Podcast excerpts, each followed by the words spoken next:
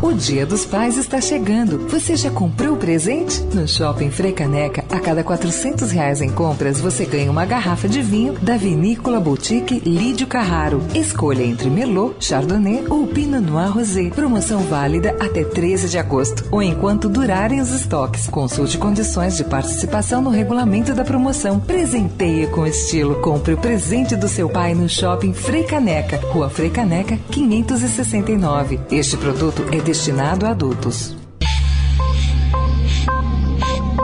Direto ao assunto, com José Neumann e Pinto.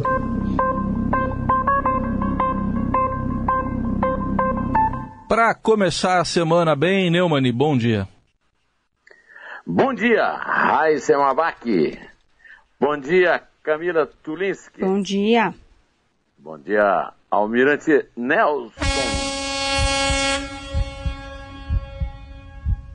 A corneta da Gávea. Nelson, a vitória é certa. A corneta da Gávea. Isso aí. Bom dia, Moaci Bias, bom dia, Manuel Bonfim, bom dia, ouvinte da Rádio Eldorado cento e sete ponto três F M. Bom dia, Raíssa, vamos lá. Vamos lá, presidente Michel Temer, depois lá da votação da semana passada, lá na Câmara, foi afastada a possibilidade dele ser uh, investigado agora. Mas ele está pressionado pela tropa de choque do Central, do Centrão, né, para demitir aliados de deputados que, que não apoiaram lá na votação na quarta-feira passada. Esse pessoal o que mais quer é ouvir, a fra... ouvir ele falar assim, demiti-lo-ei, né? Mas ele está sendo pressionado e ouviu agora do principal aliado na votação, o presidente da Câmara, Rodrigo Maia, para tocar a vida, para esquecer a, o que aconteceu, esquecer o passado, tocar em frente. O que, que você acha, ô Neumann? É possível ele ouvir esse conselho? É, depois da denúncia por corrupção passiva ser rejeitada por duzentos e sessenta e três deputados na semana passada, Temer fez um afago ontem uh, ao presidente da Câmara, Rodrigo Maia. Aceitou, pelo menos disse que aceitou, as sugestões dele para não ceder antes da hora na negociação da reforma da Previdência. Ele fez uma reunião lá no Palácio do Planalto e participaram ministros. E então o Temer concordou com as observações de Maia e deu sinais de que vai transformá-lo numa espécie de articulador da reforma, tentando curar feridas deixadas no relacionamento dos dois no processo de votação da denúncia. E também o, o Maia deu uma entrevista de página inteira no Globo, pelo jeito, pelo que o Temer falou, o Temer deve ter lido e resolveu também apoiar quando ele aconselhou que o presidente não entrasse nessa aí de ficar como que é o Centrão, retaliando quem votou contra, numa hora que está precisando de dois terços, aliás, de três quintos dos votos para aprovar a reforma da Previdência, né? O... No sábado também o Estadão deu uma entrevista de Temer, né, dizendo que as mudanças na Previdência poderiam se resumir à fixação da idade mínima para sessenta e cinco anos para homens, sessenta e dois para mulheres, para aposentadoria, e ao corte de privilégios do funcionalismo. Isso é, pode criar uma resistência no funcionalismo, mas também é, combate um dos maiores problemas da reforma, que é uma reforma que até agora não tinha assumido um compromisso contra privilégios, né? Na reunião de ontem, ele ouviu de Maia que é preciso discutir também um modelo de transição para quem entrou no serviço público antes de dois mil e três. Maia defendeu uma campanha publicitária para mostrar, em termos didáticos, né, que os aposentados podem ficar sem receber, caso que já está acontecendo lá no estado do Maia, ou Rio, se nada for feito agora. Esse negócio da lei do talião na política é um sinal de fraqueza e também de burrice. A minha avó dizia, viu, Raíssa, que se conselho fosse bom, se vendia na farmácia. Mas entre Marum, Mansu e Paronde de um lado e Maia do outro, eu, fosse ele, preferia ouvir o Maia. Esse pessoal do Centrão só quer saber de vem a nós e ao vosso rei nada. É, É a versão do Padre Nosso que eles têm, né? É uma gente desqualificada que pode pôr tudo a perder. Agora está apostando todas as fichas na impunidade generalizada. Temer, Lula, Dilma, de todos os lados. Ah, sempre daquilo que o Janot chama de andar de cima. É, citando e repetindo o Hélio Gaspari, né? Raiz Serabak. Vamos lá, então, porque o presidente Temer vai ter que tomar essas decisões. Vamos ver o Diário Oficial. O Diário Oficial é que vai ser a grande fonte para a gente saber. Por isso que ele já está retaliando. É, né? Ele já está demitido, gente. Para que lado que ele vai. Vai precisar desses votos depois, hein? Bom, desde que recebeu o Joésia, o Temer não tem dado demonstrações muito constantes de inteligência, não, né? Não, não, não, não tem. O, o Neumann, é, manchete da Folha hoje, dá conta de que novas delações podem atingir Michel Temer, segundo o procurador-geral Rodrigo Janot. Bom, mas se a primeira acusação do Janot já foi considerada inepta, quais são as expectativas aí para essas que vêm, que podem vir? É, o, é, o Janot disse na Folha que colaborações em cursos podem ser usadas contra Michel Temer para apurar se ele obstruiu justiça e integrou a organização criminosa. O Procurador-Geral da República está se referindo à negociação de delações com Eduardo Cunha e Lúcio Funato. Restam flechas, disse Janot sobre essas novas acusações, até acabar o seu mandato daqui a um mês e dez dias, dia dezessete de dezembro. Né? Em viagem a Manaus ontem, acompanhando a eleição suplementar para o governo do Amazonas, o presidente do Tribunal Superior Eleitoral, ministro do Supremo Tribunal Federal, Gilmar Mendes, disse ao Estado Broadcast que o Supremo ficou a reboque do Procurador-Geral, no caso da Lava Jato, e desejou ao Janot uma boa viagem. Olha, o Janot está contando aí com o ovo no fiofó da galinha, como se diz lá em Suzano, perto de, perto de Mogi, né? Até agora não se sabe... Em Mogi sequer... não fala fiofó, fala outra coisa, mas tudo bem. Fala, é outra coisa, o chamado monossílabo tônico. Agora não se sabe sequer se as delações premiadas de Cunha e Funaro vão ser homologadas. Quem é que sabe? Eu não sei. Imagine se elas terão validade, né? Ademais, quase todo o período em que o Cunha está preso, ao que eu saiba, eu acho que o Raíssa também não tem informação diferente, o, o Temer estava na presidência. E, portanto, era garantido pela Constituição contra a investigação de crimes cometidos antes de assumir a presidência. Essa história da metáfora da flecha aí, uma metáfora silvicular, na era do computador, parece meio ridículo, né? Além do mais, pegou muito mal pro Janot essa revelação de que um amigo dele, o subprocurador Marcelo Miller, compareceu a reuniões na, no Ministério Público Federal como advogado de Joésia, seis dias depois de ter pedido demissão da corporação. A premiação exagerada da delação de Joésia torna-se ainda mais discutível, suspeita e obscura, depois desse episódio, que até agora eu não vi o Janot conseguir explicar direito, Raíssa. Bom, outro assunto aqui para a gente tratar, enquanto eles brigam entre eles lá, vamos ver se o Janot vai responder. O, o ministro da Justiça, o Torquato Jardim, avaliou sábado que a operação integrada de segurança em comunidades do Rio de Janeiro, de palavras dele, hein, acaba com o mito do crime organizado poderoso. Bom, se era fácil assim, molezinha, né, Neumann, acabar com esse mito, por que, que o governo não tomou essas providências antes? Podia ter salvado a vida do bebê Arthur, né? É, o, o, o sinistro da Justiça disse essa bobagem em entrevista coletiva à imprensa ao lado do chefe do Gabinete de Segurança Institucional, o general Sérgio Tchagoin, e do secretário estadual de Segurança Pública do Rio, Roberto Sá. Agora eu vou citar palavras do, do, do sinistro Jardim. Ele não é organizado nem poderoso, ele não resiste à ação legal, obediente à lei, inerente ao Estado Democrático de Direito, quando se unem os esforços de todos os entes nacionais e federais da União e dos Estados. Tanto é que a resistência é mínima. Será que esse bestalhão não foi informado que todas as vezes que o Exército ocupou o Rio, quando desocupou, ficou mais violência lá? Esse idiota, é, que não, é, não lembra em nada o Jardim do sobrenome, reforçou que os resultados da operação são maiores do que os números de prisões e apreensão, e o governo está unido, e pode, faz e acontece. Eu não estou vendo nada disso, a crise econômica está aí, e a crise da segurança cada vez maior. A operação recebeu o nome de Onerate. Que diabo significa Onerate? Cumpriu quinze mandados de prisão. quinze mandados de prisão resolveu o problema do crime organizado no Brasil, sendo que nove eram criminosos que já estavam presos. Mas três pessoas foram presas em flagrante, foram apreendidas três pistolas. O crime no Brasil acabou com a apreensão de três pistolas, duas granadas, quatro rádios transmissores, dezesseis carros e uma motocicleta. Pelo amor de Deus, Torquato Jardim, vai para casa, bestalhão. Vamos ouvir outro bestalhão, o Rodrigo Maia, falando sobre essa genial operação de segurança no Rio.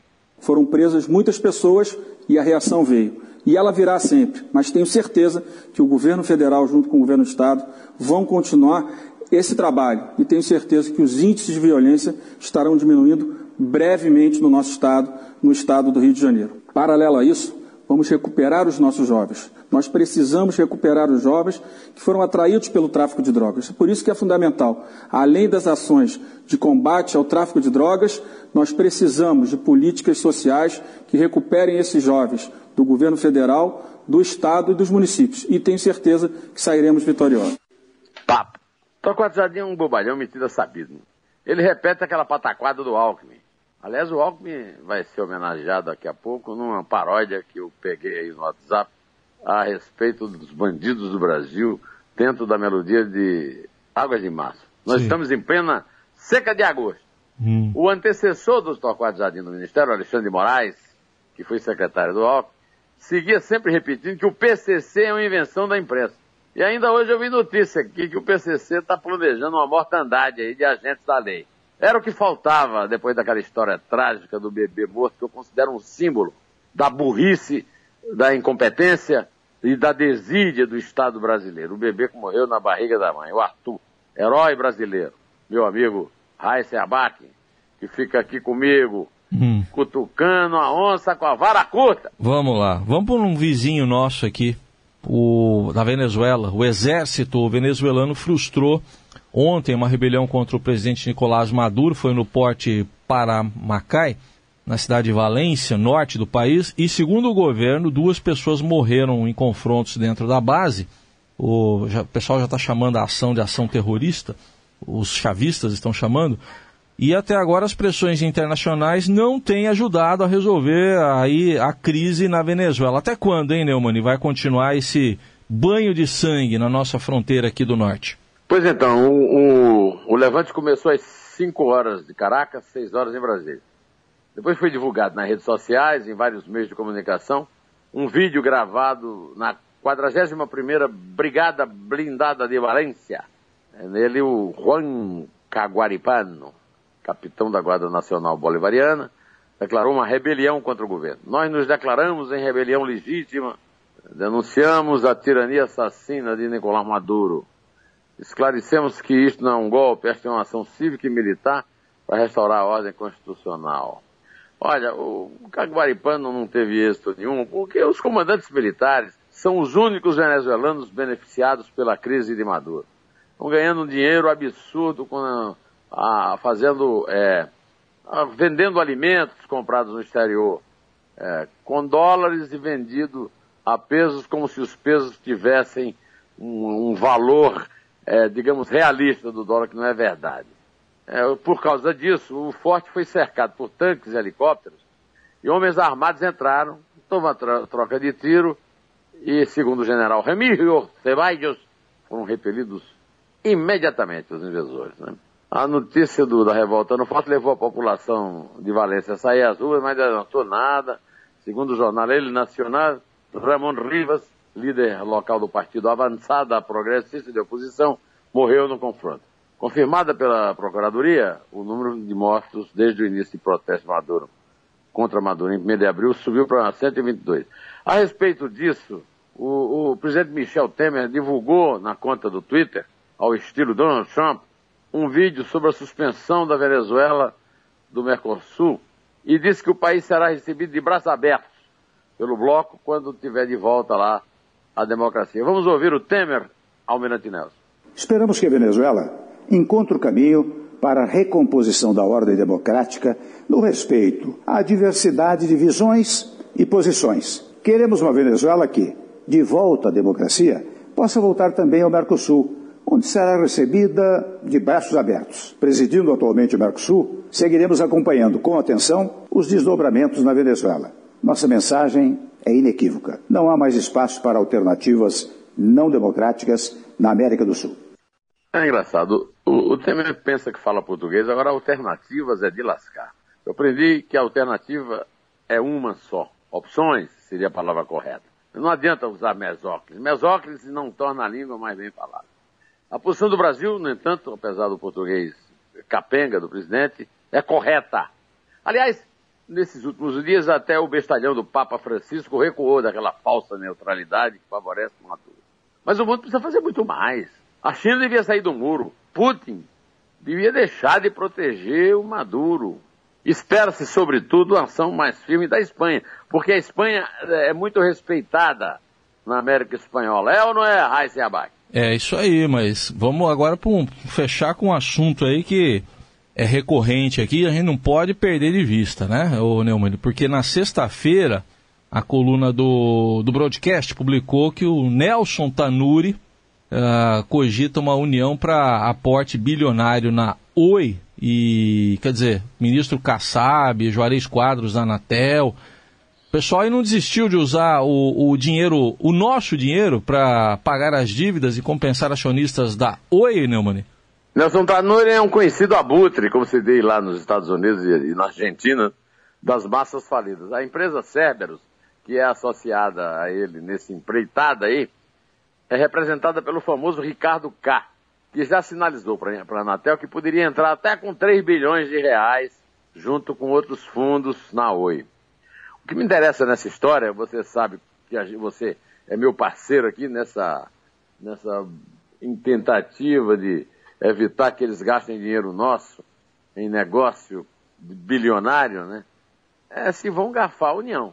Os incertos três bilhões ou oito bilhões de capital novo na Oi, mesmo confirmado, não vão resolver o problema. A Tele deve sessenta e cinco bilhões de reais, Raiz. Esses oito bilhões vão ser dragados imediatamente pelos credores da Oi. Por isso, o plano de garfar a União continua de pé e nós temos que continuar aqui falando, falando, falando e reclamando, né? Até que, enfim, caiu o Zé Ricardo lá no Flamengo, então vamos ver se a gente também derruba essa tentativa aí de uh, tomar dinheiro nosso para pagar a dívida multa da Oi. Só com a Anatel, a dívida de multa é de vinte bilhões. Isso tem que ser pago. Eu já disse várias vezes aqui, o Raíssa me ouviu pacientemente, que falta transparência na negociação, que está longa demais. O escritório lá do Valdo, lá no Rio, está nos dois lados. Ele foi nomeado pelo juiz da sétima Vara Empresarial do Rio, né, o, o Fernando Viana, para ser o único administrador da recuperação judicial da Oi. E também é advogado do Tanuri, que é sócio à frente da Oi. Uma nota do Lauro Jardim, na coluna do Globo, em abril, em abril, punha lenha nessa fogueira. Segundo Lauro, tudo o que envolve a Oi parece estar marcado por questões mais complicadas do que aparentam à vista. Essa nota cita que o irmão do juiz, Viana, é investigado na Receita, pela Receita Federal, num caso de desvio de um bilhão de reais, e que o juiz foi pego num áudio gravado com autorização judicial, conversando com esse irmão a respeito do esquema de corrupção. O juiz esclareceu ao Lauro que as acusações foram todas arquivadas e que a notícia, que ele disse ser inverídica, tem como objetivo intimidá-lo a não prosseguir com a sua posição de aplicar a lei de forma rigorosa e transparente no caso da Oi. Nós estamos de olho, de ouvido. Pode tudo, menos a União, eu, você, os catorze milhões de desempregados, os que estão na fila dos hospitais sem atendimento, os pais dos bebês baleados na barriga da mãe por falta de segurança, financiar os acionistas da Oi.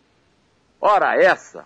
Bom, eu prometi, agora eu vou pagar. Vai lá. Se alguém souber quem é que fez essa paródia, avise-nos, por favor. É uma paródia que um amigo meu, Marcelo Soares, do bairro da Prata, em Campina Grande, me mandou, usando a música de Águas de Mar, obra-prima de Tom Jobim, com os nomes. Eu, eu não sei como é que o cara conseguiu botar o nome de tanta gente. É todo mundo que está conspirando contra a Lava Jato, como disse o ministro Luiz Roberto Barroso, do Supremo Tribunal Federal, mas o Gilmar Mendes dizia coisa rompeu. Só na caixa, Almirante!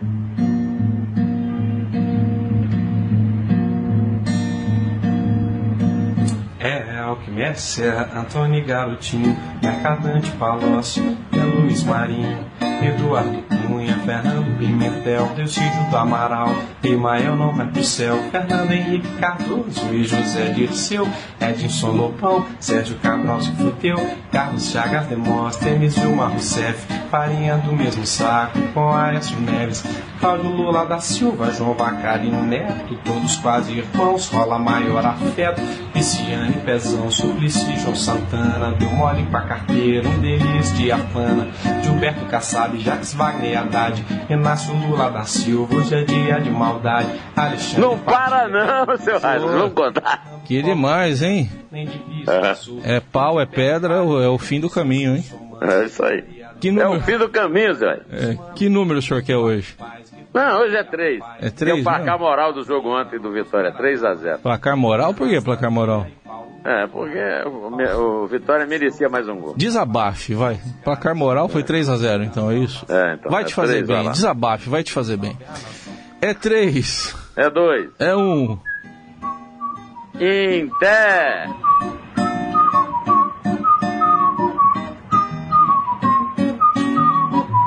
Aloysio Nunes entrou na brincadeira, só Bolsonaro tá fora, você queira ou não queira. Ricardo Ferraz e Romero Jucá, sem a Lava Jato o Brasil ia parar. O Rodrigo Maia e Márcio Lacerda, B H e a Câmara, só podia dar merda. Paulo Roberto Costa e Cátia de Abreu, não esquece Gleice Hoffmann e Zeca Dirceu, Genuíno Guerreiro e Renan Calheiro, um grande orgulho do povo brasileiro.